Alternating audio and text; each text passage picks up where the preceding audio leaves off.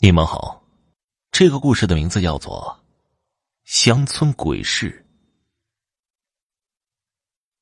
水生是我儿时的玩伴，我的童年是在南方的一个小村庄度过的，而水生是我最好的玩伴之一，因此他有什么秘密都会告诉我，其中也包括这么一件灵异事件。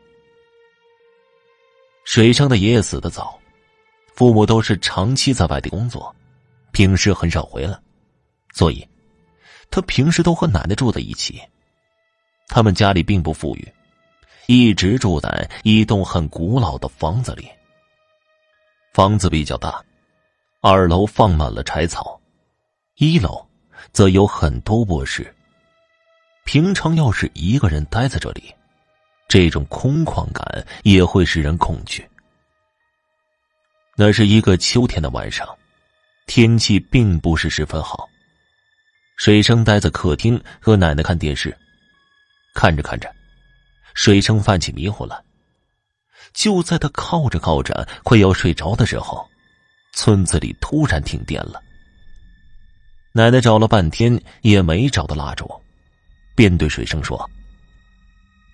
水生啊，奶奶去买根蜡烛，你在家里等会儿啊。你去吧，早点回来。奶奶答应了，便匆匆的出了门。等到奶奶走了，水生忽然害怕起来。他望了望四周几间长久没人住而被当成杂物间的房间，那里黑黝黝的，似乎会突然窜出什么东西似的。水生突然产生了一种恐惧感，他忙闭上了眼睛，坐在那里一动也不敢动。过了一会儿，他听到奶奶叫他。水生睁开眼，发现奶奶举着根蜡烛，正微笑的看着他。他很奇怪，村里的小卖部离家是比较远的，奶奶怎么回来的这么快呀？不过毕竟是小孩子，水生只是想了想，并没有在我身里想。他抱怨道：“奶奶，这黑乎乎的，可吓人了。”奶奶微笑着说：“乖孙子，别害怕，奶奶这不是回来了吗？你看，奶奶还给你买了瓶你最爱喝的果奶。”水生惊喜的叫了声，一把抓过了那瓶果奶。只是他忽然发现奶奶的微笑和平时有点不一样，似乎有些吓人。奶奶说道：“水生啊，你赶快尝尝，看好不好喝。”水生应了一声，拧开了饮料瓶子，瓶子不紧，似乎奶奶已经帮他拧开了。水生想着，嘴已经贴上了饮料瓶的瓶口，一股刺人的味道传了过来。这种味道，水生很熟悉，平常村里人经常用的农药就是这个味道。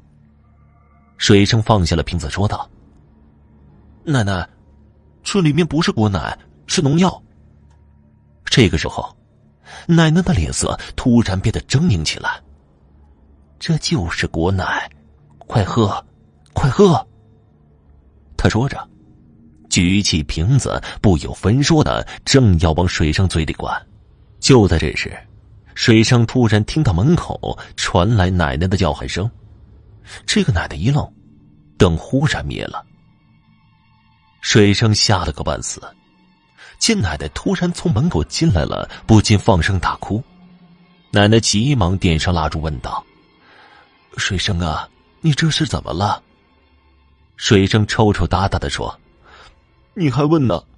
你刚才逼我喝农药。”奶奶闻言大惊，自己刚刚进门，怎么会逼他喝农药呢？他急忙追问水生，水生便把刚才的事情说了一遍。奶奶望着地上洒出来的农药和桌子上不知何时用过的蜡烛，才明白过来。自己孙子这是遇上鬼了，幸亏自己回来的早，否则自己的孙子还不就不明不白的死了吗？想到这儿，奶奶家也不敢待了，她带着水生急忙到邻居家住了一晚。第二天，奶奶就请来几个半仙儿来家里做法。